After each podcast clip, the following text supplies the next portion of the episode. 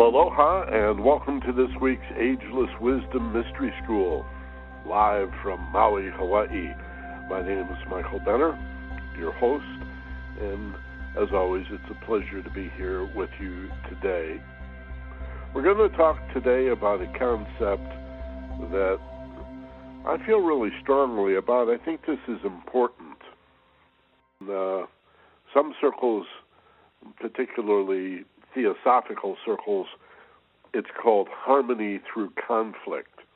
It's the idea of facing problems and adversity and and conflict with the intention not only of solving the problem but of redeeming the whole situation so that it's better and identifying as a mediator rather than somebody who needs to win arguments or to be right.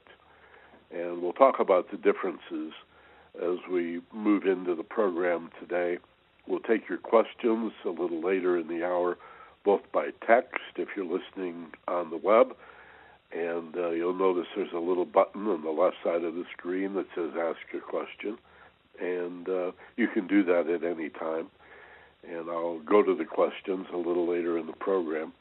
And if you're listening on the telephone, or if you'd like to boot the telephone, uh, the telephone numbers are all on the page in front of you, including local numbers. You can find an area code near you if you're concerned about the toll call. The telephone is, uh, well, both are live, but this web feed is delayed about 18 seconds. So if you have both going, if you're listening on the web and you pick up the telephone to to call, you'll be surprised perhaps to find out that there is an 18 second, somewhere on the order of 15 to 20 second uh, delay. Don't let that throw you. The live feed will be the telephone. And if you're only on the web, you won't know the difference. It doesn't really matter much. And those of you who choose to use the phone to not only listen in, but even participate, when you have a question or a comment, press star 2 on the telephone touchpad, key in asterisk 2, and that, in a sense, raises your hand on my console, and I can unmute you one at a time and bring you into the discussion long enough for you to ask that question or or, or make that comment. All right. Also, before we begin today, I want to say how excited I am about this uh, new social network site that we've created. It's like Facebook, only it's designed to and intended to appeal to students of the ageless wisdom, to anybody really who's interested in personal and spiritual growth and development, self realization. So maybe somebody you know would like to be a part of this, whether they listen to this webinar on Sundays or the, the podcast replay or the Finding Yourself in Paradise premium audio series or not. It doesn't really matter. If they're interested in personal growth, then invite them to join you at this special site we've set up. The address, the URL, is similar to my website. First of all, my website after the W's is theagelesswisdom.com. The first word, T H E, the, the, the, the, is part of the address. So after the W's, theagelesswisdom.com. That's where um, the archives are for this webinar. Um, you can subscribe to the podcast there. My bio is there. Um, a whole lot of text articles, uh, a whole section on abolishing hunger from the world, a section on the abolition of war, with a lot of good resources. If you haven't been there, well, if you've never been there or you haven't been there for a while, you might want to check it out. TheAgelessWisdom.com. But the new social net we're talking about, where you can post your own music as MP3s, videos, and JPEGs, and chat room, and talk to each other, send messages back and forth, and help us build a community of people that listen to this information. That's at theagelesswisdom.ning.com. So that's N like Nancy, I N G, theagelesswisdom.ning.com.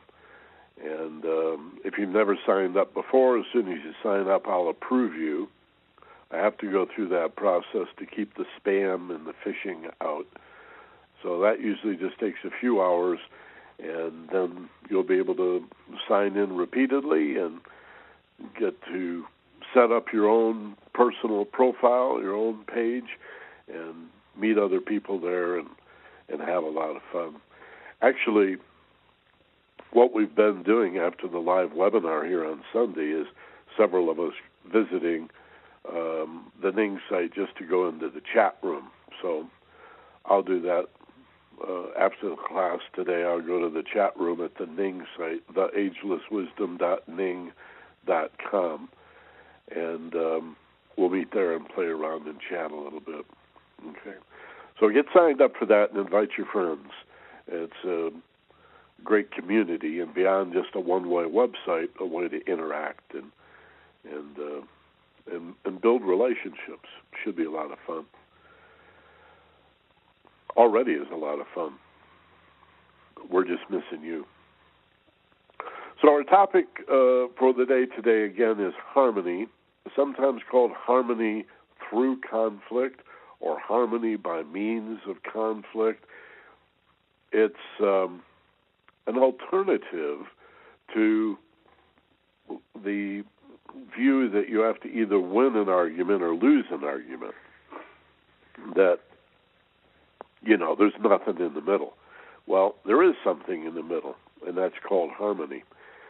So let's take um, let's take your um, marriage or boyfriend girlfriend situation as a really good example of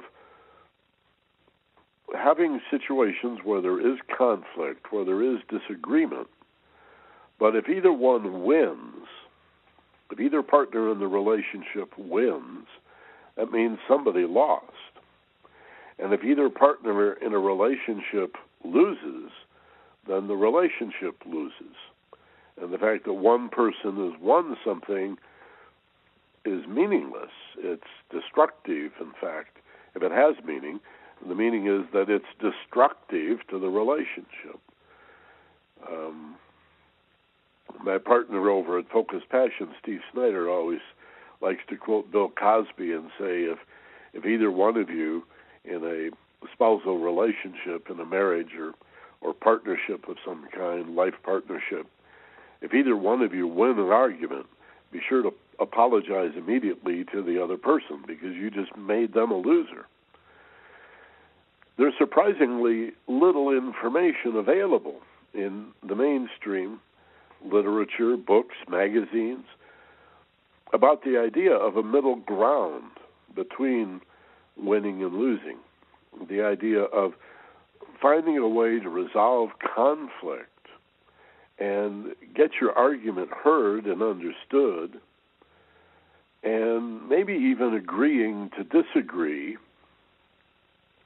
while going beyond simply agreeing to disagree. Not to score points. Again, the whole idea that I'm going to win this argument means that the other person is going to have to lose something. And in a relationship, if either loses, the relationship suffers. I think you get my point. So why isn't there more information? I I don't know. I don't know why more people don't talk about it. Why more people aren't uh, more skilled in creating harmony, um, an understanding and acknowledgement that even though we disagree, I respect your point of view. Right? And what is happening to us in these uh, argumentative discussions with people that we love and care about that make us so blind to the third way, to the middle way. And while that's basically a, a Buddhist term uh, for avoiding extremes, and finding the path to divinity, it certainly applies here. The middle way, again, is no winners, no losers. Um, you could say everybody wins, except even the word winner suggests that somebody lost something if you're going to be a winner. How could both sides uh, win?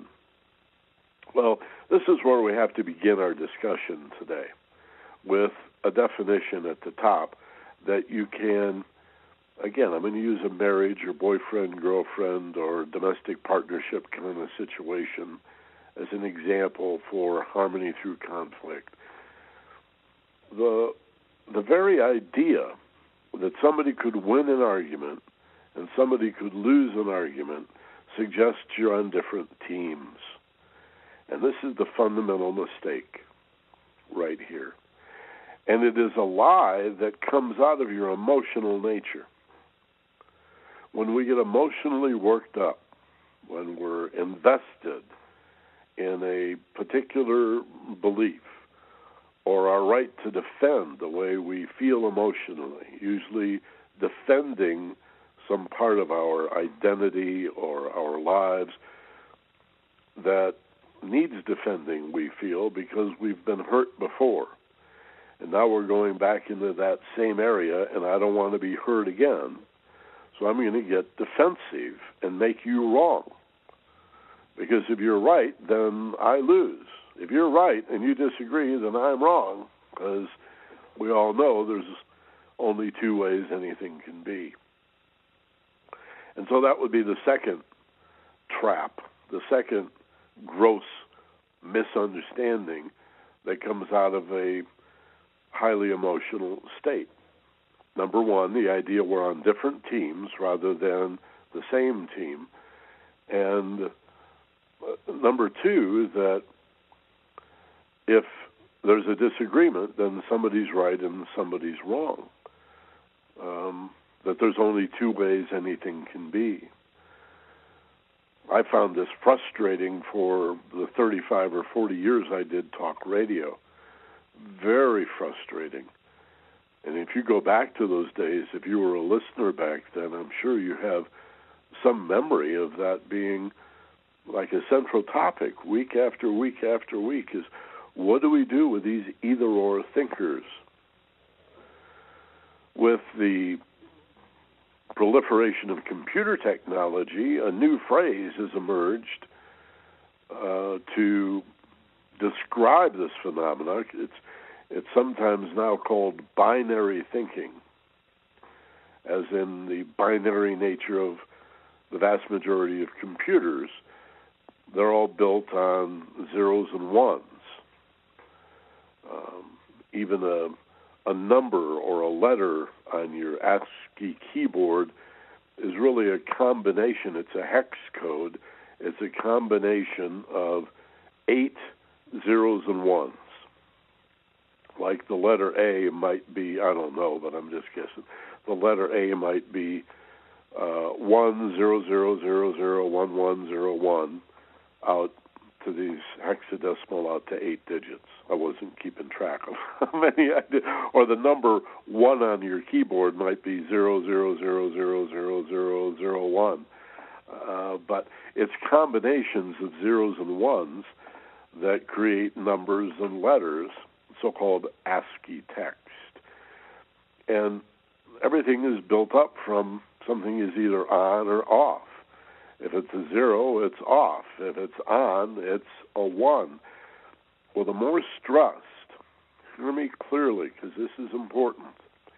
The more stressed we get, the more frightened, the more anxious, the more nervous, the more apprehensive, uh, overstimulated, the greater will be the tendency to think in either or terms and to lose sight of the so called middle way. Because you see, if there is a middle way, if there is a third option, then there's a fourth possibility. There's a fifth alternative. There's a sixth point of view. There's a seventh way of looking at this that's different from the previous six. And you can see how rainbows begin to open up between the black and white, or at least shades of gray. There's more than either or. And yet, the very stress that leads to an argument or conflict in a relationship, which then can build and amplify itself as we get frustrated about not being heard, not being understood, and not being agreed with. That's what we think we want is agreement. Well, that stresses us out even more, causing us to be even more certain that there's only two positions on this death or survival. yeah, that's what it is. It's a fear response to try to keep you alive. And your brain is saying, this is not merely an argument with somebody who loves you. This is the enemy. And they're going to kill you. Now, you know better, but you don't stop to think that way. Most of what passes for argument in relationship has very little thinking in it. It's usually motivated by this uh, fear and anxiety and stress, and, and, and we're overwhelmed by the fight or flight response, the fear response that comes out of this situation. It's as if our normal intelligence is lost or sacrificed while we go into this survival mode. Well, the antidote is to agree that there's got to be a middle a middle way at the very least. And if we can get off the poles, as in the polarity of a bar magnet, if we could think of a football field and get out of the end zone and back on the playing field. That 100 yards between the end zones, that's the middle.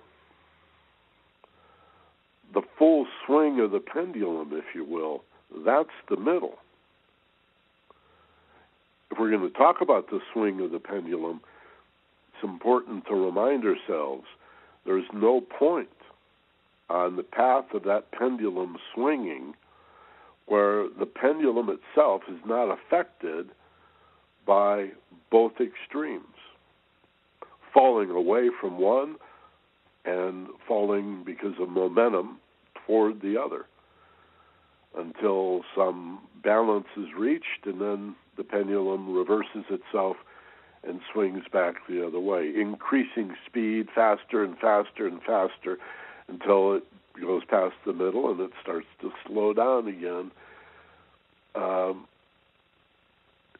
or to go back to the football field, you know, in a game of football, you score a point when you cross over into the end zone, but the end zone is out of bounds. When I talk about the middle between the extremes, talk about the third way, we don't mean only the 50 yard line. We mean the whole playing field between the end zones. Because truth might be at 90 10 or 95 5 or 60 40 or 51 49. Uh, and your truth and your partner's truth could be different. But if you get off the everything or nothing, the zeros and the ones, the idea that you're either all right or all wrong and there is nothing in the middle, that that's a very dangerous place to be. That's what leads to irreconcilable differences. That's where you get into physical altercations, sometimes violent, uh, threats, uh, and you move out of the marriage or spousal relationship. This in international affairs is what leads to war. This inability to mediate, to find the middle ground. Now, when couples come for counseling, and I wish you wouldn't wait so late. you know, often by the time a couple would come to me for couples counseling, married or otherwise, so much damage has been done that it can be hard to recover. So please don't wait until you're desperate to seek counseling. Nobody taught you how to do this. Um, and therapists have dedicated their lives uh, to learning conflict resolution skills to help you get heard and understood, even if not agreed with. So don't wait till the last minute, till you're about to sign the divorce papers before you seek counseling. But the point I was going to make is when when people I've I've seen this certainly in my practice, but also other therapists and counselors uh, that I know personally have said the same thing to me that it's not at all uncommon for a couple to arrive at the session, number one, your very first session, with an expectation of adjudication. Um, I talked about this briefly in the newsletter this week that we expect Judge Judy to slam her gavel down on the table and declare who is right and who's wrong. And especially if you've never done any kind of counseling or therapy around relationships, I, I think people want that. They want the counselor to say, you know, you're right and the person you're arguing with is wrong. And of course, your partner is expecting just the opposite because you both are right. You see, the big mistake here is to think that this is a matter of right and wrong. Excuse me, a matter of right and wrong when often it's a matter of disagreement, where you both have a certain degree of rightness and maybe you both have a certain degree of wrongness. And the goal should not be to agree so much as to understand. I think for those of you taking notes, that, that that's a great one to write down. The goal in conflict resolution, the whole theme of our program today, harmony through conflict or harmony from conflict, is not to win anything, certainly not to defeat anybody, and to give up the need to be right in favor of the opportunity to understand. To understand what? To understand your position better than you have because you thought it was right and any variation was wrong. right? But also to more uh, deeply, uh, to better understand your partner's position, which again, in most situations, we're dedicated or or, or devoted to making them wrong, which validates our argument. Um, part of the madness of either or thinking, of binary thinking, is just this belief that there's only two choices, that everything is a true false exam. Been a lot of years since I did a true false exam, but I remember being very frustrated in school by true and false. I wanted the third choice. I wanted the fourth option. I wanted all of the above or none of the above. I wanted to I wanted to talk to the teacher about it. I wanted a little fill in the blank or about a blue book essay. Uh, I, I don't want true or false. It's not sufficient, and it's not adequate. And so, this is the problem with a high stress mentality we tend to see everything in terms of true or false, right or wrong, good or bad, winners or losers, everything or nothing. So that if you disagree with me even just a little bit, maybe we agree on 95% of this, but 5% of this topic we disagree on, well, doesn't matter if there's any disagreement, I know I'm right. You know you're right. That means you know I'm wrong, and I know you're wrong because we both know we're right. Even though we agree on 90 or 95% of it, this other 5%, maybe 10%, whatever we don't agree, well, that's everything, you see. To a binary thinker, to somebody that is defensive, um, oriented toward their ego, the lower self, uh, separative in their nature, and believes that anything that's different is opposite. And believes that anything that's different is opposite. That's part of the madness of the either or thinking. Even if I agree with 95% of what you say, this other 5% means you're opposite. That means you oppose me. Opposite, oppose. If you're different, you're opposite. If you're different to any degree, even the slightest degree, you now oppose me, and that's compounding my stress. And so now I'm even more likely to fight to make you lose so that I can win. That's the only strategy that we have.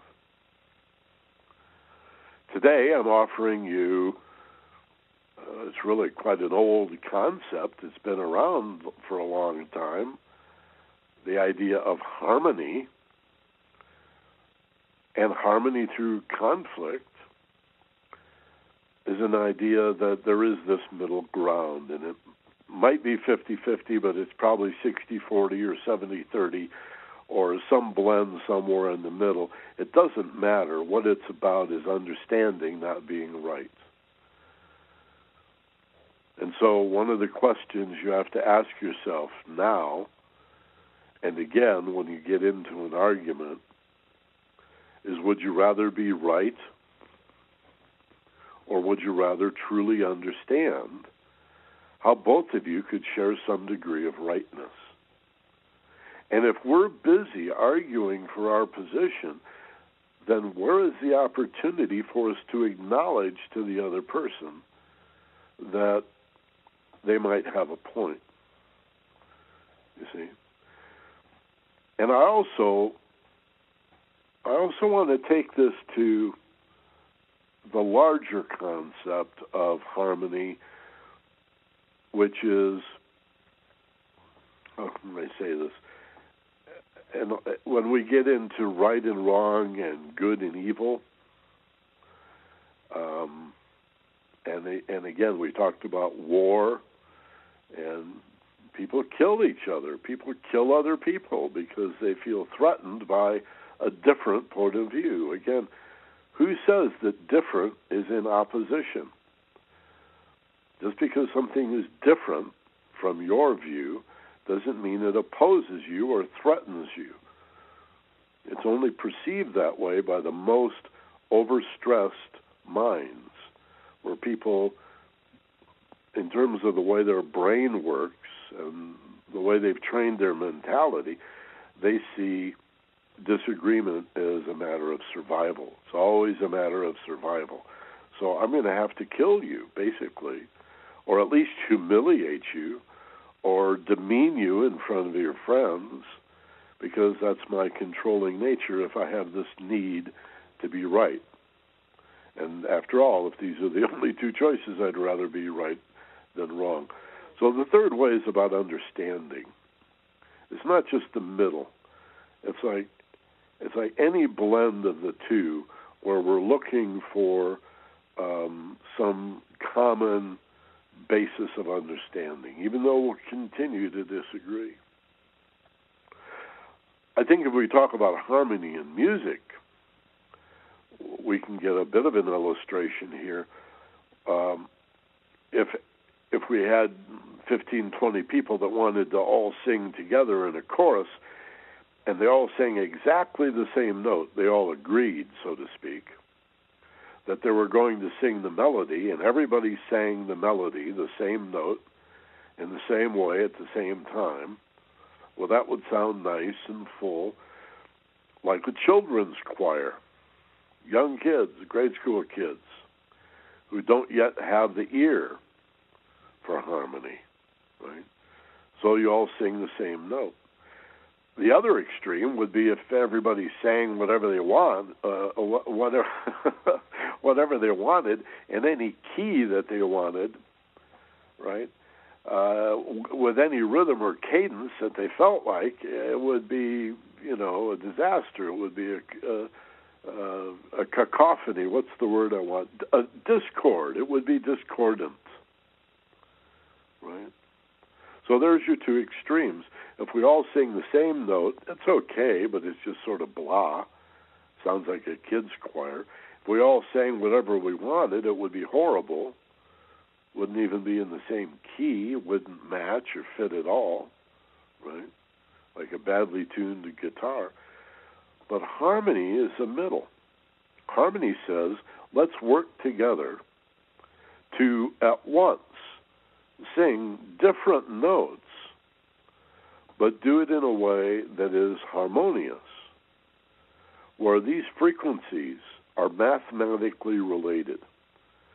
And that's what you have in harmony. You have the the tonic note, the key that you're in, the melody note. Then there's a third above that, and a fifth above that, and sometimes a seventh or a flatted third is a minor. If you don't know music theory, or if like me you just know a little bit of musical theory, it gets complicated pretty quickly. But you know the difference between hearing a bunch of kids all sing the same thing at the same time and hearing you know four part harmony of the beach boys or you know some r&b group like uh smokey robinson and the miracles or or the temptations i'm showing my age here um the old doo-wop groups or even that corny uh barbershop quartet stuff is quite remarkable in the textures uh, that are created through harmony. So, harmony in music, I think, is a very nice touchstone or example that we can go to that you can remember and say to yourself now, well, uh, harmony, that's, I remember the Elton John song, Harmony. That's a beautiful concept. That's like, we're not going to sing the same note. We're going to make it sound even more beautiful than if we both sang the same note. We're going to sing different notes, but choose harmonious notes and coordinate and work together. All conflict can be resolved with harmony. All you have to do is understand the basics of what we do wrong that I've already explained, the tendency to think in binary either or, everything or nothing, shoot first and ask questions later uh, kind of terms that's compounded by stress and anxiety and fear. And it gets into a vicious cycle. And you know how that plays out into the world. Now, I've done programs both here and with Steve on so called um, reflective thinking or reflective communication, where we dwell on uh, how to do this, how to listen to the other person. You really have to take turns. So you could start as the one who speaks and is listened to, or you could volunteer to begin as the one who does the listening and let your partner begin there are certain pros and cons to each. Doesn't really matter that much in the end. And I'll go over this briefly, but I want to, rather than recreate a program on reflective thinking, sometimes we call it the heart talk, I want to go beyond to an even larger concept of harmony through conflict and talk about it in terms of a life path, a way of seeking out conflict and adversity in life, and and, and saving it, really redeeming it through this deeper, more profound alchemical principle of of harmony. In in alchemy, in ancient Egyptian philosophy, and most people think of it in terms of the uh, the Renaissance era uh, in Europe, but it's because the Renaissance era, uh, 14th, 15th, 16th century in Europe was was marked by a rediscovery of the ancient Egyptian uh, Hermetic philosophies. And this whole idea of redemption or salvation in alchemy, it's called transmutation, transformation, metamorphosis. Uh, again, um, the the religious references to this are um, could be ascension, crucifixion, ascension, resurrection is really the is really the word that tends to be used especially by Christians when they talk about the resurrection of Christ and and what that portends for those who declare themselves to be followers of Jesus the Christ. We'll end up talking about harmony as resurrection or transmutation uh, if I don't dwell too long on just the relationship part. And again, I've just made reference moments ago to the fact that you'll find programs in the archives of this class, the Ageless Wisdom Mystery School, and also the premium audio series that Steve and I do at Focused Passion called Finding Yourself in Paradise.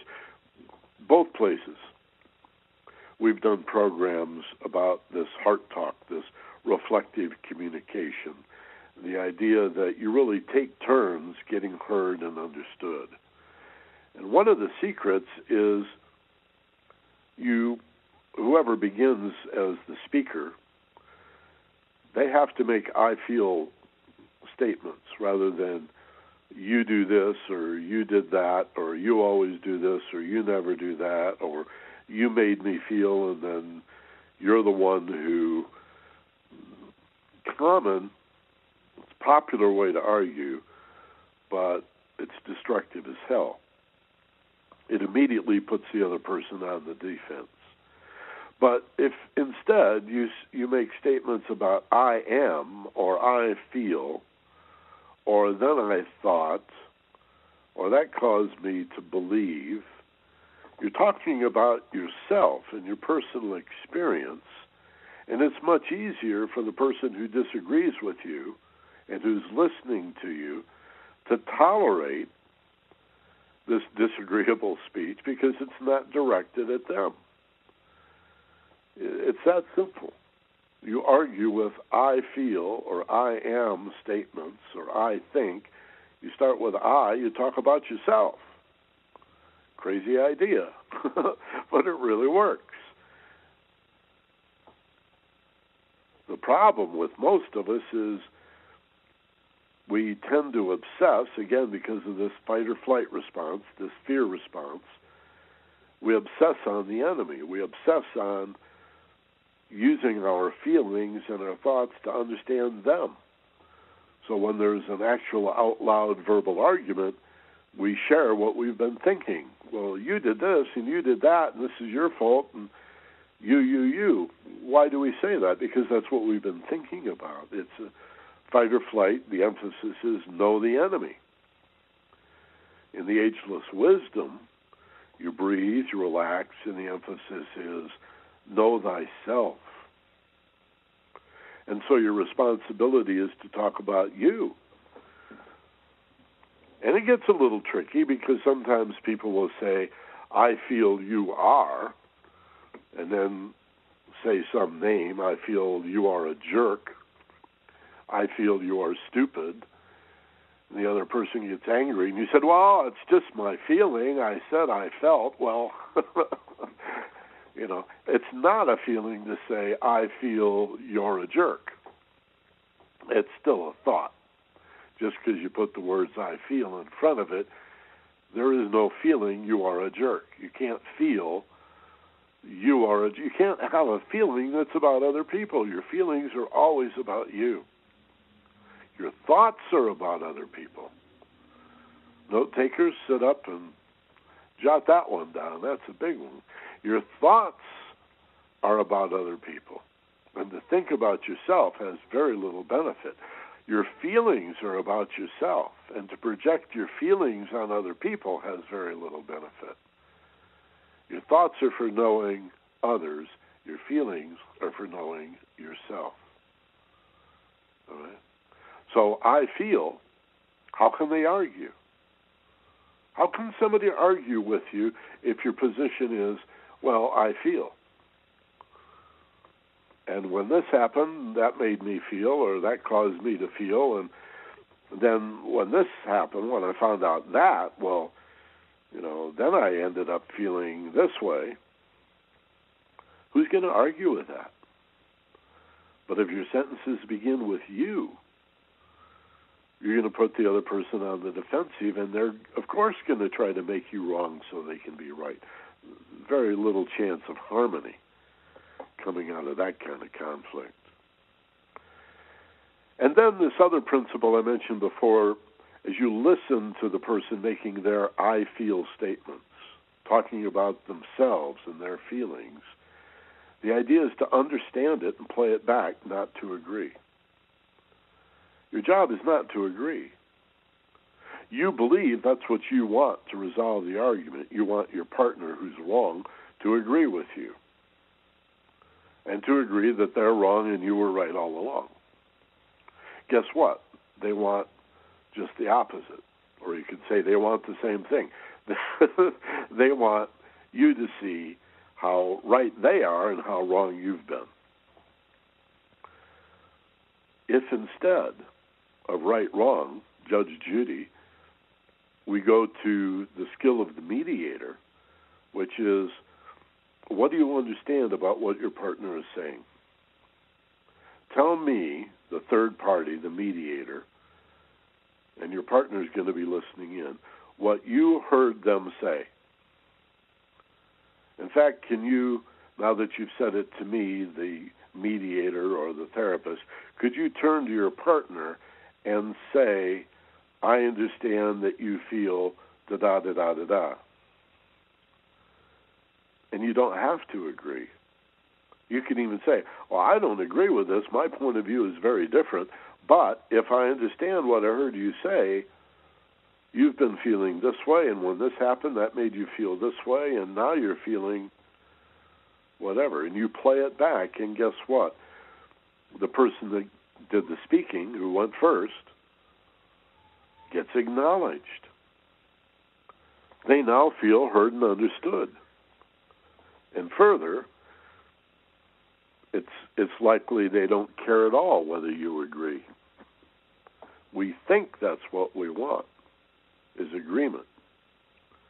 And you're going to have to accept that you're wrong in order for me to be right, and then we can agree. How do you find that middle ground? You listen to understand rather, and in its place, give up this need to be right. Okay, it's central to the wisdom traditions of all cultures and all societies that wise women and men would rather understand than be right. To be right about something and add four dollars is to buy a cup of coffee at Starbucks. There's no value in being right. The value is in understanding. Where did we get the idea that it's important to be right? Uh, school. It's childish, isn't it? It's a carryover from school where understanding was not important being right was important. It didn't matter what you understood in school, it mattered what was the score on the test. And then we carry that into adulthood, grading ourselves, grading other people, trying to be right, even if we sacrifice understanding in the process. But I'd like to take this concept of harmony, as I suggested a few minutes ago, beyond couples counseling, so called reflective communication, getting heard and understood rather than arguing about who's right or wrong, going from adjudication to real mediation. And I'd like you to consider that every problem, every hardship, every difficulty, every adversity in your life is an opportunity for harmony. and that we don't have to destroy our problems. We don't have to kill them. You don't have to. I'm, I'm, I'm fascinated by the tendency of human beings to want to kill, decimate, poison, or destroy that which does not seem in perfect harmony with the way they want to live. I mean, war is a perfect example. Why do we fight war? Because we disagree with people.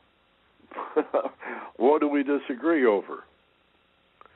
Well, if you would believe George Bush, we went into Iraq because Saddam had weapons of mass destruction. Well, turns out now that not only did he not have those weapons, but Bush and Cheney and Rumsfeld and Tony Blair and those guys all knew he didn't have weapons of mass destruction. It was a war for for oil, and this was the cover story. And then they tried to make it about 9/11, and finally Americans figured out Saddam had nothing to do with 9/11, but they still needed a cover story, so they went to regime change.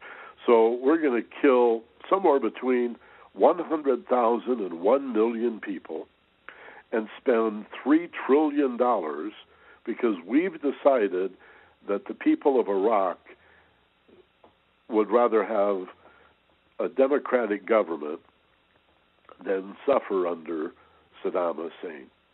Remember, Cheney said we'd be greeted as liberators. Or look at any other war, the the the so-called uh, uh, wars in um, South Korea and Vietnam, our invasions of Grenada and and Panama, and, and we've got 65,000 troops in Germany from a war that ended in 1945, and tens of thousands of troops similarly in Japan, and and thousands of troops in South Korea. When we fight a war, we never leave. But my example is not limited to war. Look at gardening. One little caterpillar, one little aphid, one little vegetarian critter wants a little taste of your vegetables, and out comes the poison. And you spray the food that's intended for your table, or allow the farmers to do it for you, with poison. They deliberately, purposefully poison food destined for your dinner table to keep the bugs off so it looks pretty, to maximize profits. You're going to kill that problem too, just like war. And and as if that's not enough, there's a third arena where we do the same thing. Health care. You have a little infection in one part of your body, here is a broad spectrum antibiotic to kill every bacteria in your body, even the beneficial bacteria that your body needs to maintain balance. You are not supposed to be sterile. You're supposed you're supposed to be in balance. But here I've got this wonderful, miraculous, broad spectrum antibiotic. I, I don't debate that in many cases it saved a lot of lives.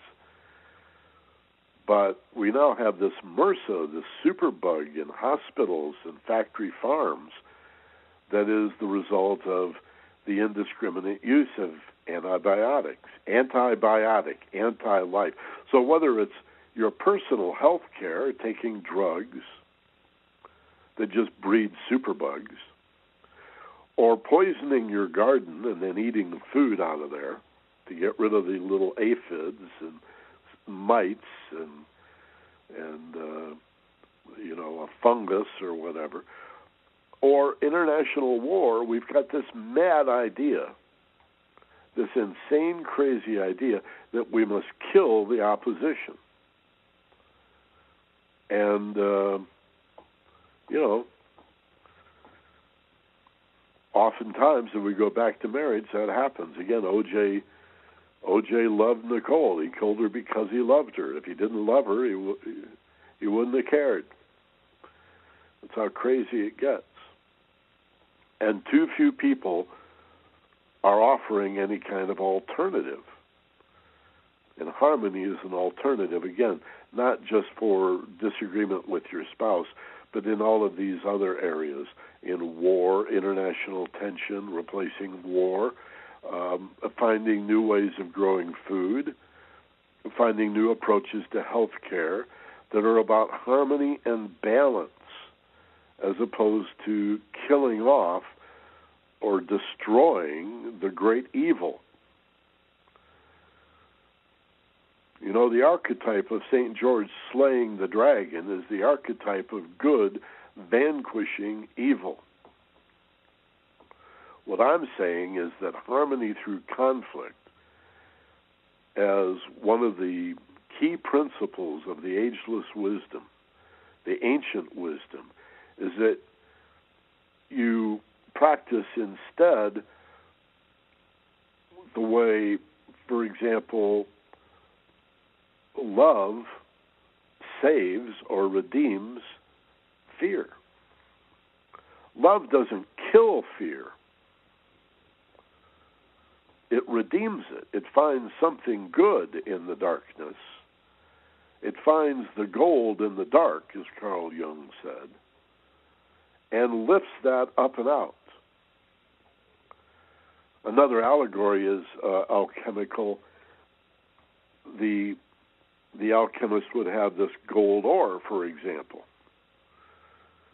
you know, the allegory of lifting lead to gold. That that's what we're talking about. But let's say he's got or she has this big rock of gold ore.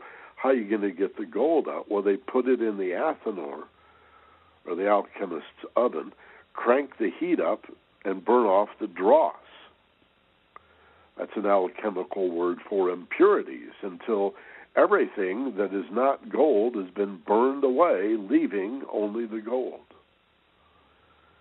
Well, again, the ageless wisdom from all cultures and all societies and all times sees that as a parable, as an allegory or a metaphor for the fires of adversity burning off what is not pure, what is not true, what is false and unreal, leaving that which is good and true and beautiful, the gold itself. And so the alchemist has a saying the only thing that burns in hell is the ego. The only thing that's painful in life that hurts you is the part of you that's not real, the ego, struggling to control life when this life does not belong to the ego. It belongs to the higher self the ego needs to be so that you have a part that identifies with the separated form to help it survive, to fight for the right to survive, to get through evolution to the stages that we're now just beginning as human beings en masse to move into a, a level of enlightenment where we're starting to say to ourselves, I don't think I, I should have to kill everything that seems to oppose me, and I don't think I should have to kill anyone who disagrees with me. And I don't think we need to keep invading these tiny little nations. You know, we spend more on war, the United States, than the rest of the world combined. We have more of our people in prison than the rest of the world combined. But in infant mortality, we're 37th in the world. Our priorities are crazy and upside down. Because we still have this old, outmoded St. George slaying the dragon model of good vanquishing or killing evil. It can instead, through harmony, find the gold in the dark, find what's good in this adversity, save it, this is salvation, uplift it, resurrect, redeem, or transmute it from darkness into the light, from ignorance into understanding, from from evil or fear into goodness.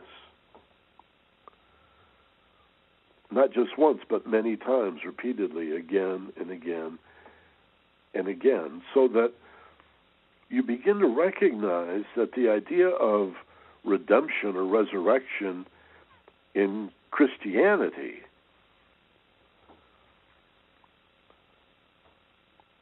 is really intended to be much more broad, much more wide ranging than redeeming a lifetime.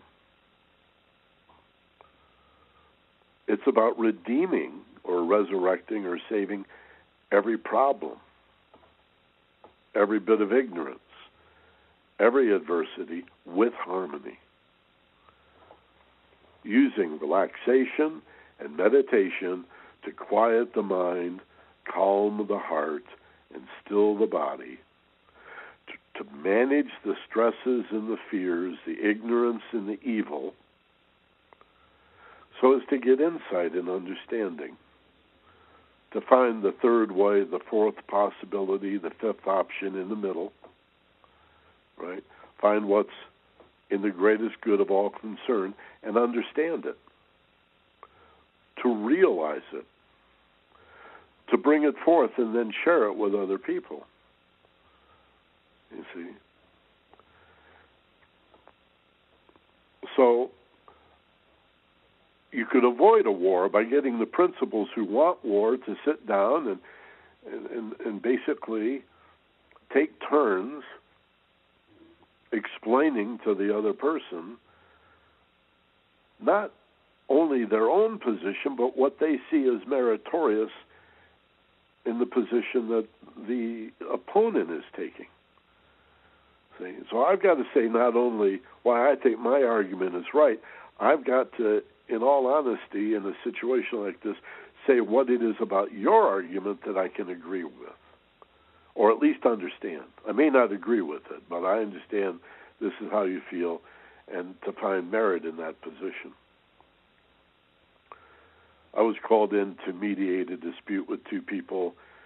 I won't get into this. It had to do with a parade, believe it or not. Uh, it was a community parade back in Southern California, and two of the principals that were running this parade were at each other's throats, and we resolved it in three minutes. I just had each of them, one at a time, say one good thing that they understood about their opponent's position. And it broke the ice. Everything was better after that. There wasn't this sense of everything or nothing, either or, binary, all black or all white, all right or all wrong.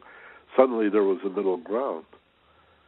Each person was able to say, I don't agree with your position, but there is one or two things you said that I can acknowledge. I do understand, and and I can see the merit in this,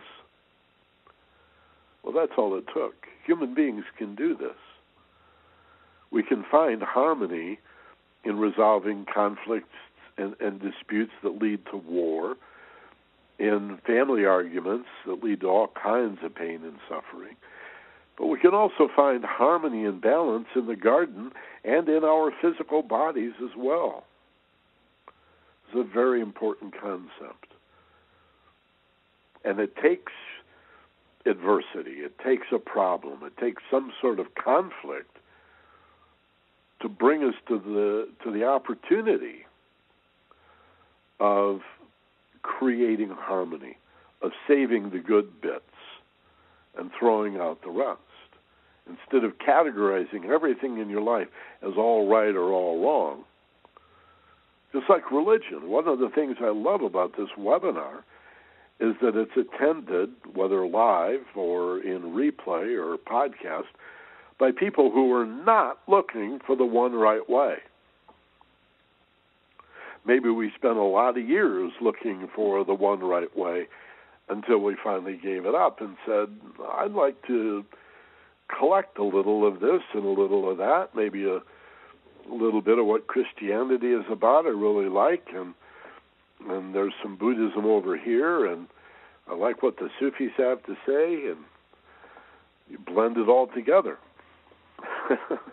on my Facebook page where it says religion, I have uh, what did I put? Gnostic, Essene, Christian, Rosicrucian, Sufi, Buddhist. I don't remember the order, but hey, Michael, what religion are you? Well, Christian, the Essene, Gnostic, Rosicrucian, but there's a lot of Buddhism, and of course, everybody's a Sufi, right? Most people don't have the time. Most Christians don't have the time. Most Christians have never read the Bible, they have no idea what's in there. And I would dare say the, the same thing is, is true for many so called religious people. They're not that familiar with the books, they let other people do their thinking for them. But if you dedicate some significant part of your life to finding not the one right way, but to study all all the the ways so to speak. Um, that would be called a comparative approach to religion and philosophy. Uh, the author Huston Smith, for example, practices five religions every day. He practices five religions. I, I dare say he is not a conflicted person. He's getting a little from this religion that he couldn't get from any other, but he has to go over here to this religion to get what's missing from the first one.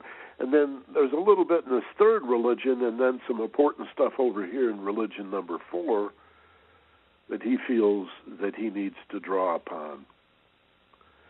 And this is the direction we're moving in. When people say, like so many of you here, that I'm spiritual but not religious, that's what we're doing. We're moving toward a world religion, which is really not a single religion, but a philosophical approach to what does it mean to be a spiritual person. And that's what's exciting about the 21st century, is these old religious forms are dying. They um, they they're used up. People people are smart enough now, increasingly, little by little and bit by bit, to to think for themselves and to find the contradictions and the hypocrisy in these um, various religious tracts, which are really just letters and essays that have been cobbled together and called, you know, this holy book or that holy book, the Bible, the the Talmud, the Hebrew Bible, the Christian Bible. Funny thing about the fundamentalist Christians, they hardly ever quote the Christian Bible, they quote mostly the Hebrew Bible. A lot of contradiction here. Harmony is the middle ground, folks, not just the 50 yard line, but the whole playing field, the full swing of the pendulum, every variation, permutation, and combination that will enrich your life, help you to be less defensive, and more readily embrace ideas in the past that you wouldn't have disagreed with or that you would have disagreed with, and maybe to some extent you still disagree, but you find these other areas that merit some understanding, that make some sense, and you can then put together your own non judgmental worldview by pulling upon harmony. What the Theosophist calls the the fourth ray, or the fourth spirit before the throne. If you've ever heard the phrase in Christianity, the seven spirits before the throne, the fourth is this idea of harmony through conflict, the alchemical transmutation of lead to gold, of a problem to a solution, of ignorance, fear, and evil to understanding, love, and light.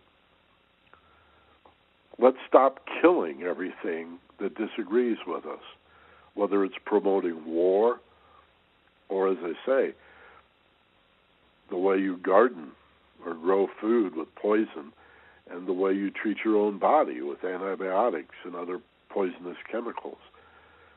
Again, don't don't flip out and go all the way to the other extreme. Find the balance in the middle. You have to weave that tapestry. and that requires some meditation, some introspection, and, and some understanding. All right, that's basically what I wanted to tell you today about the fourth fourth ray, so called, the fourth spirit of harmony, harmony through conflict. It's an attribute of love as consciousness. Let's go to the Q and A and see what folks have to say today. If you're on the web and you just want to say hi, um, you can do that at the uh, little text box on the page in front of you. And Carol Postel is in there, and she says hello. And uh, Carol, of course, is in La Habra, and also Donna in Albuquerque is with us today, and she says hello. And if I go over to the telephones, um, this is the first time I've ever seen more people on the phones than there are uh, on the web. I don't know if that's good or bad, but I'm glad that's the case. Uh, I like the idea of answering the phones here too. So if you have a question or a comment you want to type out and use that text area, you know that that should be obvious on the screen right in front of you. There's a button that says "Ask a Question" that'll bring that box back up if it went away. We'll go back to that in a minute. Let's go to the phones here for just a little while. And uh, Robert is with us again this week. Let's bring him on. Hi, Robert. You're on with Michael Benner in the Mystery School. Hello, uh, hello, Michael. Aloha. Aloha to you. Yeah, so many things to comment on this uh, topic, but one thing I did uh, just want to say real quick, since it sounds like there's uh, perhaps other people uh, who've been raising their hands, is uh, Joseph Chilton Pearce, a man I know you're familiar with, uh, wrote a book uh, more recently, within the last ten years, called "The Biology of Transcendence."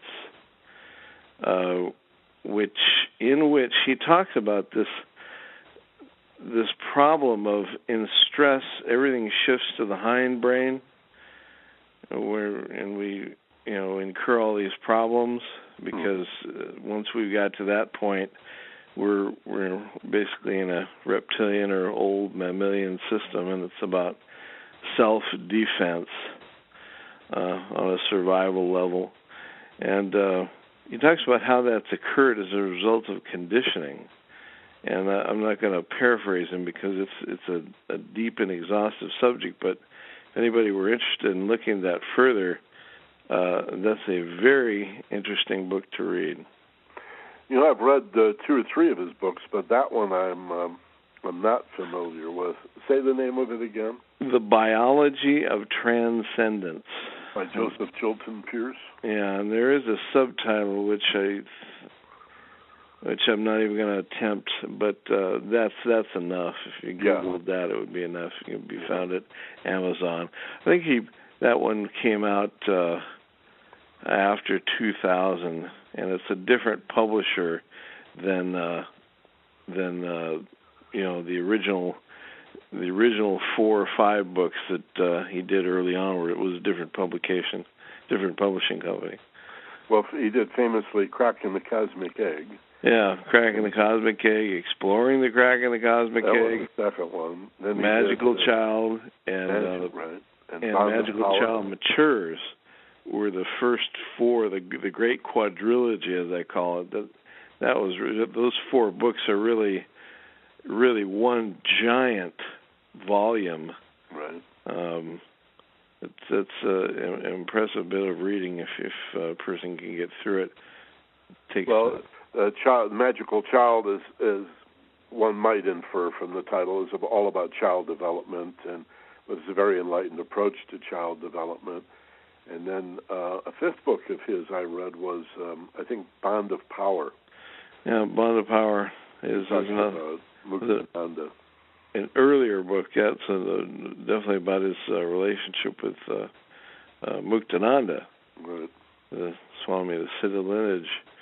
But he's got several. Um, Evolution's End is another one, um, where he draws upon some fascinating material uh, from the world of savants which is a whole other study about mental fields and mind fields and whatnot. But he's, uh, yeah, Joe, Joe is uh, he's still around. He's somewhere out there. Uh, within... He he was a uh, humanities professor initially, wasn't he? If I'm not mistaken, some somewhere I, I can't remember what what he was doing originally. That's my uh, take on it. I think that uh, I, I seem to remember in my mind connecting him to Rajneesh, only in that Rajneesh, before he became a spiritual leader, was also an Indian um, humanities professor, college humanities professor, and it's the humanities where a lot of people get their first taste taste of of different cultures and and see harmony, begin to see harmony where other people see only the discord, and uh, so I think humanities can be an entry point for a lot of people into spirituality. Yeah, when you said that, I thought of the great Emersonian quote uh, by Emerson, actually not Emersonian, but by Emerson. I, wish I could. I wish I could remember the actual quote, but paraphrasing, he said that most people have got it wrong. They look at the religions and look for the points of difference, whereas yeah. the delight is in finding all the points of similarity. Yeah. Yeah. But again, uh, and and for an enlightened follower, that makes sense. But if you're the guy pushing the product out in front, uh, you're going to be competitive, and sadly, that's what we have. Most churches are competing with the other church down the block, and you know, my take on salvation is better than their take on salvation. So, right, they want to push the divisive angle, uh, you know, alienation. Yeah. Uh, they're, they're unfortunately, unfortunately, I, I got to get off the phone here because I know you got other people to go to. But this is happening not just in the world of religion, but unfortunately, it's a disease that has spread through the realm of what we would call the New Age uh, spiritual human potential movement. You see a lot of evangelical types.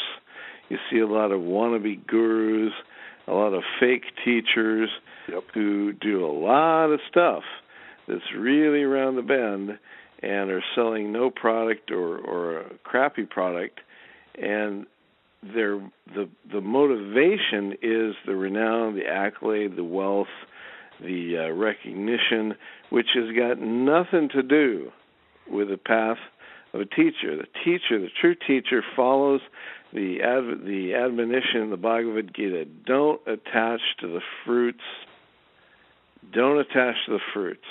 And a person like that will have no investment in the person's development. And although that may sound like a bad thing, actually it's the best thing because when you have an investment, then all of a sudden you're compelled to do things to make sure people are somehow manifesting something according to the doctrine or dogma or whatever it is that you're pushing.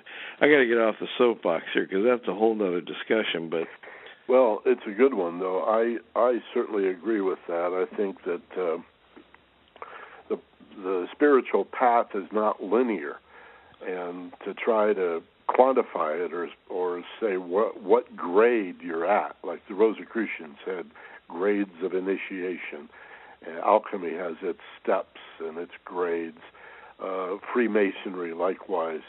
Um, I think it's a pretty dangerous thing um, because if you start thinking that you're superior, well, then by definition you must not be. so it's like that old axiom: those who say don't know, and those who know don't say. Um, there, there is some validity to the idea of of aspiring or making an approach or improving, but we're really just drawing forth and developing what we already have, and we're doing it in the here and now. So we're really not going anyplace, and we're really not becoming anything that we don't already have access to.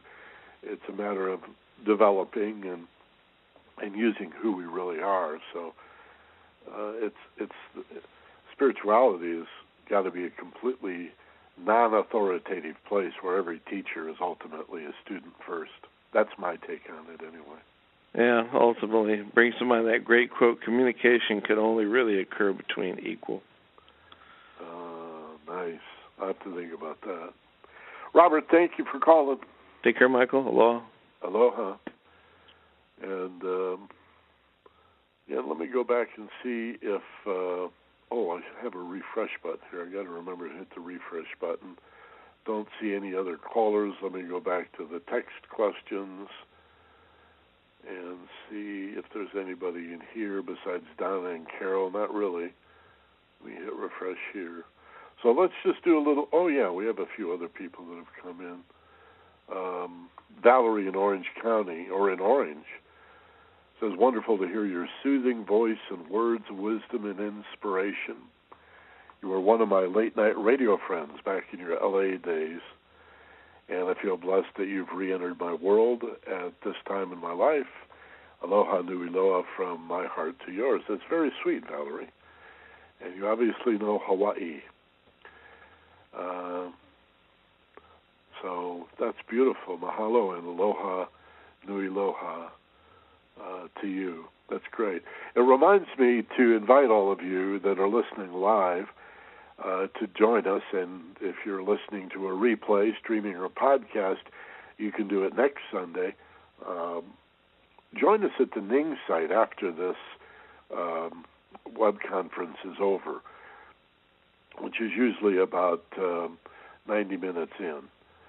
So we started at one o'clock West Coast time, about 2:30, which is just what six minutes from now. Um, it'll be a little longer than that, but somewhere between uh, 1:30 and 1:45. We'll usually finish up. I'm sorry, 2:30, 2:45 Pacific time. We'll finish up, and then if you've never been there, you just got to go and sign up first and get registered.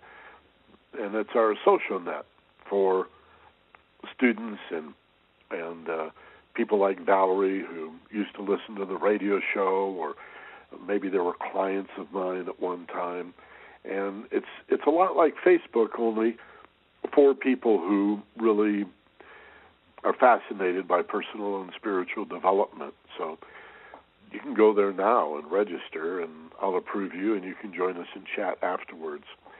That's theagelesswisdom.ning, N-I-N-G dot com. After the W's, remember the the T-H-E is part of the address, so the W's dot theagelesswisdom.ning, N-I-N-G, Nancy I-N-G dot com. And uh, to keep the spammers out, I have to approve it, but I know how to do that. Doesn't take long, and uh, we can get you into the chat room uh, after this. And we have a lot of other cool things to tell you about too, but little by little, one by one. I'll tell you about it. Also in Apple Valley, Don is with us today. Hello, Don. And he says thanks for a great class and say hi to all. And uh, best to you and Doreen. Thank you, Don. And uh, also Los Angeles, Patricia Vega is with us. Hello, Patricia. She says, just want to let you know it was a great show as always. Thank you, Patricia. So let's do a visualization, a short meditation exercise and uh, install, if you will, this concept of of harmony, of harmony through conflict, and uh, then we'll sign off, call it a day, and um, go over to the those of you who can join us in chat over at the Ning site. We'll meet you over there for a few minutes anyway. So get comfortable, pump up the pillows, sit back and relax. I like to remind us the importance of sitting straight does not mean rigid. It means balanced. And so you can probably lean back if you have some pillows behind you and allow yourself to be supported by the pillows. But I want you to think in terms of being balanced, your shoulders back. Do a couple of head rolls and some shoulder shrugs and get a sense of balance, your head being above the spine, the spine perfectly aligned, as a path of least resistance. That's what your spine is. It is um, a conductor of energy, of of life force, of elan or chi Kundalini, Prana, lots of names for it. The Holy Spirit, the Holy Ghost, the life force, Elan Vital. Consider that as you become perfectly aligned, your spine then is a path of least resistance for the light that comes into you, animates you, and illumines you from the inside. The light that comes into you and radiates out from the inside of you into the world. So, to more effectively get to this place, I want you to take two or three nice, slow, deep breaths, inhaling ideally through your nose, if at all possible. If not, get out the neti pot. We got to do a show on the neti pot one week. I'll tell you about the neti pot. So you can breathe through the nose. It gets the oxygen into the bloodstream. And as you exhale, ah, the nirvana means a sigh of relief. It's the letting go. Ah, that is nirvana. That's what that word means.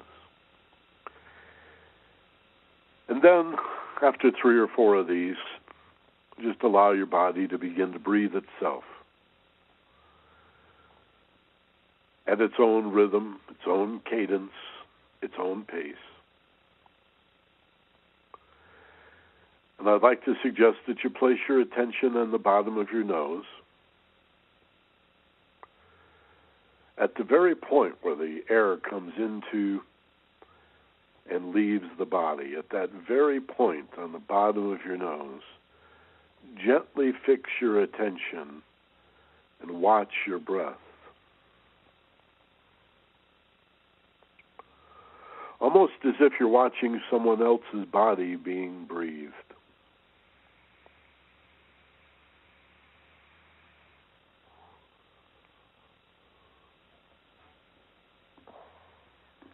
And as you do this, tell yourself that you feel safer and more relaxed.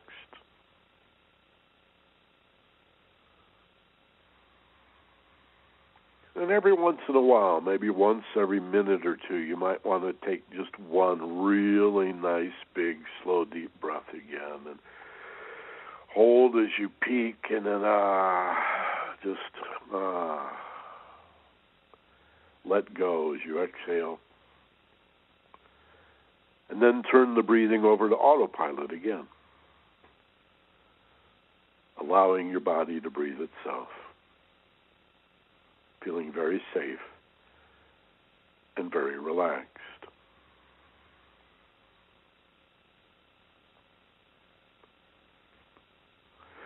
I'd like you to imagine yourself in a beautiful natural place, a wooded glen,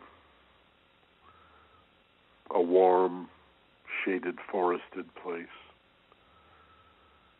Maybe a sunny meadow or a lonely stretch of beach. You could be deep in a valley or way up on top of a mountain. It's up to you.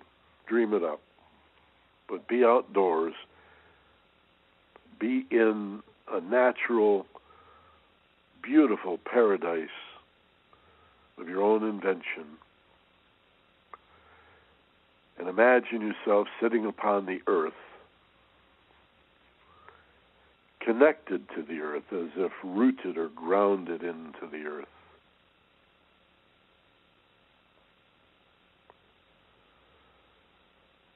Reminding yourself again just how safe and relaxed you are.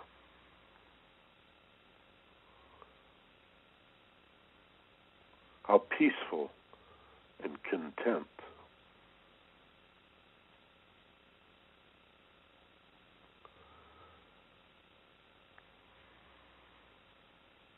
feeling almost as if time stands still.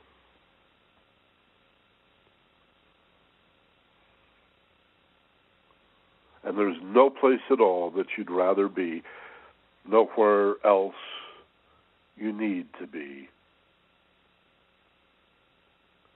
that for the next five or ten minutes, it's enough just to be right here, right now.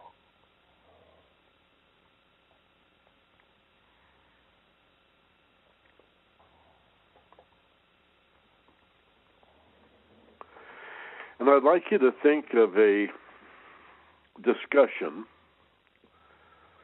that you're having with your husband, your wife, your partner, maybe a parent or a child of yours.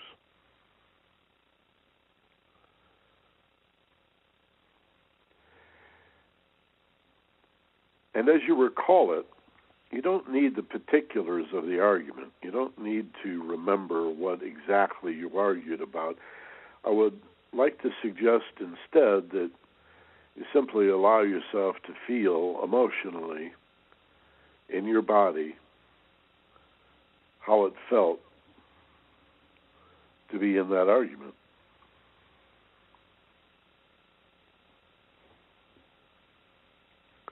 Because it's not a very good feeling. And it should be a feeling you can easily recall.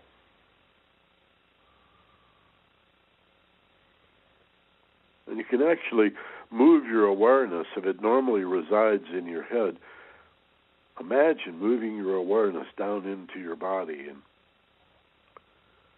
feeling about in the body for the emotional sensation that you recall from this heated argument, this discussion, so called, but there was some frustration there, maybe some hurt.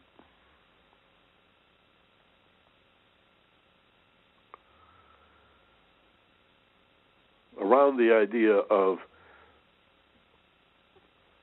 not being able to express yourself, feeling as if you're not getting heard or understood.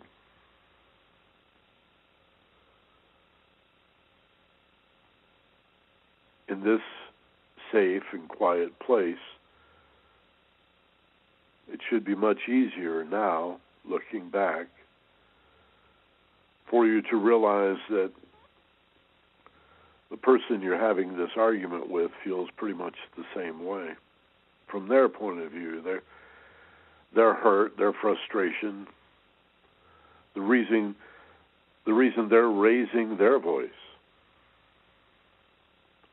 and increasingly interrupting you while you increasingly interrupt them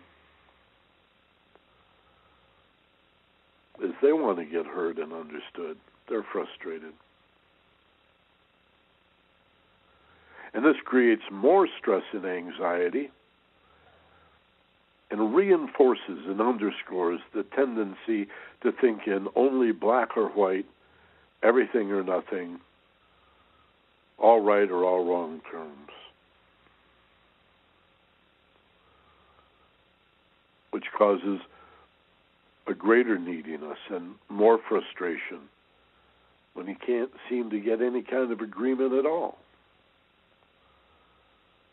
the person you're arguing with is too busy arguing their case. They're doing the same thing you are. Each person, as you look at it now, you can easily see that each one of you is talking about the other one. As if the problem here is that you don't agree with me. You don't understand that I'm right. Or maybe as simple as you just don't understand how I feel.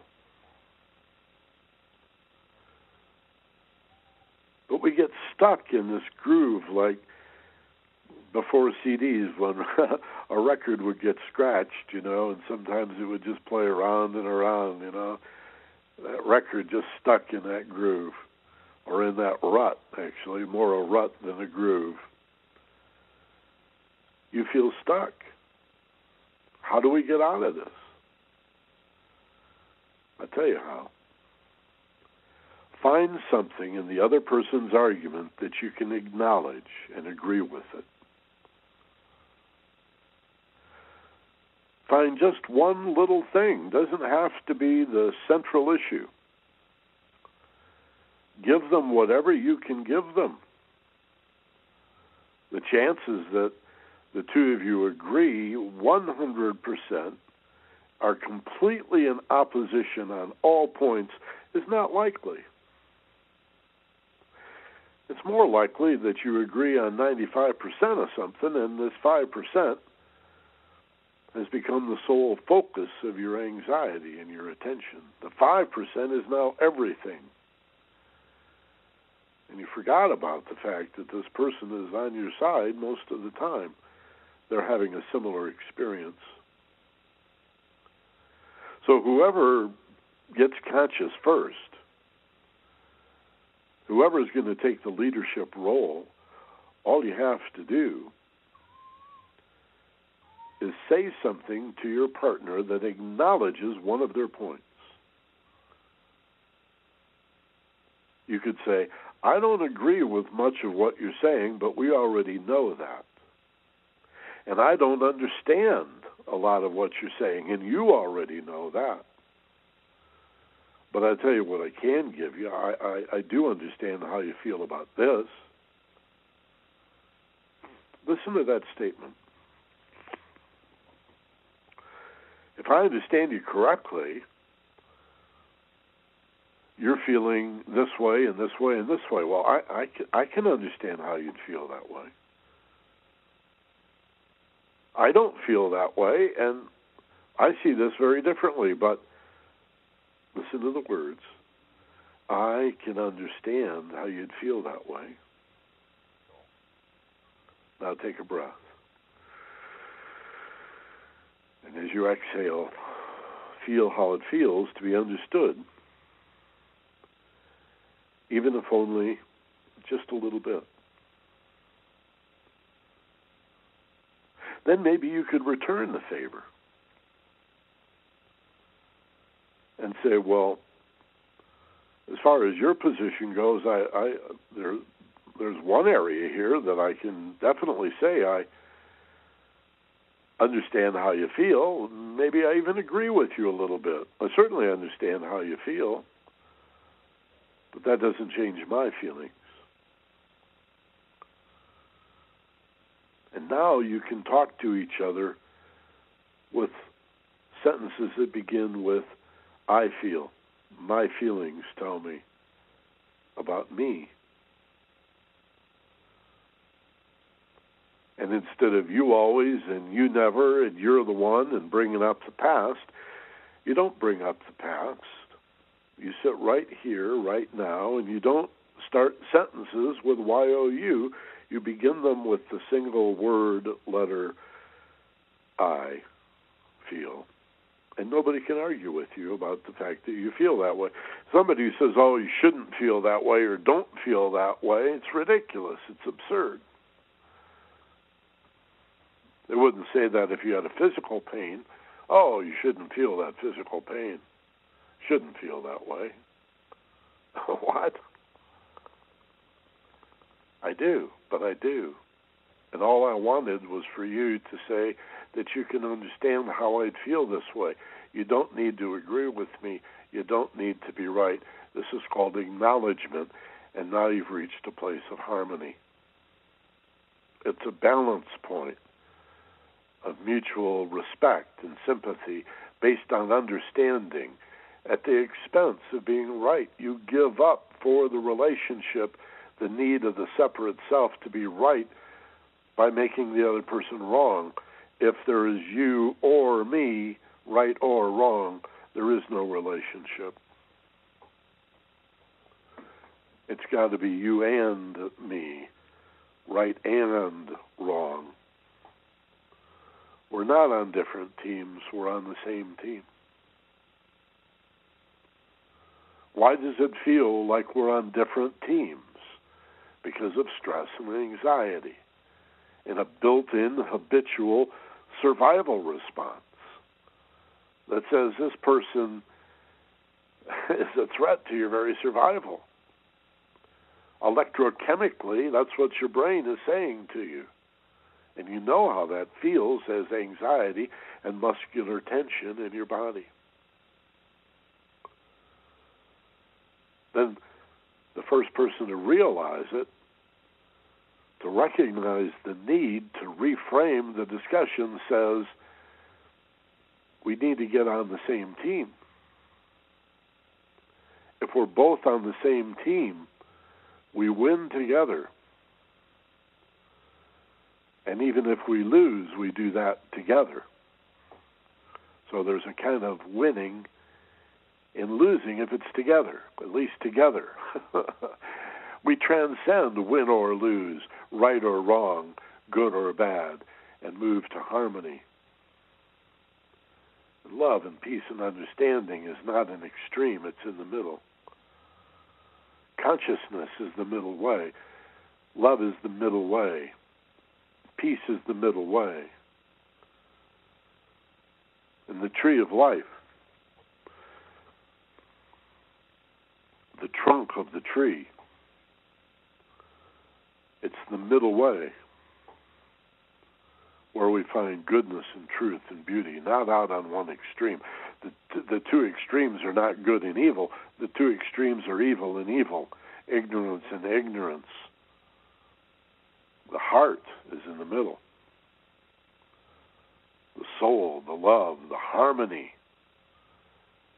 is in the middle someplace 60 40, 30 70, 95 5,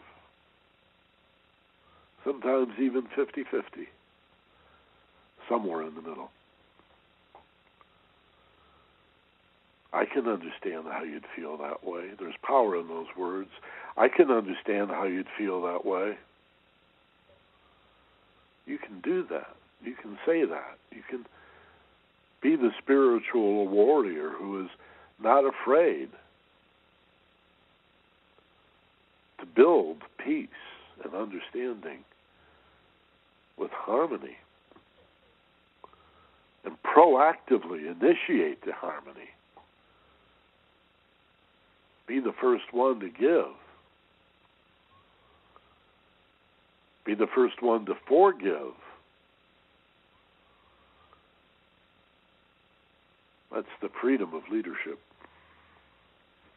The freedom that leadership provides. Take a nice, slow, deep breath now. Hold as you peak and as you exhale. Open your eyes, wide awake and alert, back in the room, feeling rested, and maybe even a little harmonized, agreeing to disagree, elevating understanding above the need to be right. Elevating understanding above the sense of being a winner, a loser, good or bad. Right? Well, thanks for being with us, and um, I'm going to let you go at this point. We're going to sign this off, shut it down, uh, begin to set up the podcast that goes out in a day or two. Again, you can always subscribe at the iTunes Music Store and most major podcast directories. Um, want to remind you about the uh, Ning site, theagelesswisdom.ning.com. Also, want to say hi to Norman, who's jumped in here from Ottumwa, Iowa. And uh, Norman, I got to back out of here, but I'm going to read your comment later. And thank you for saying hi. Appreciate you being here. And those of you on the telephone as well. As always, be gentle, love life, and take care of each other. This is Michael Benner. Aloha from Maui.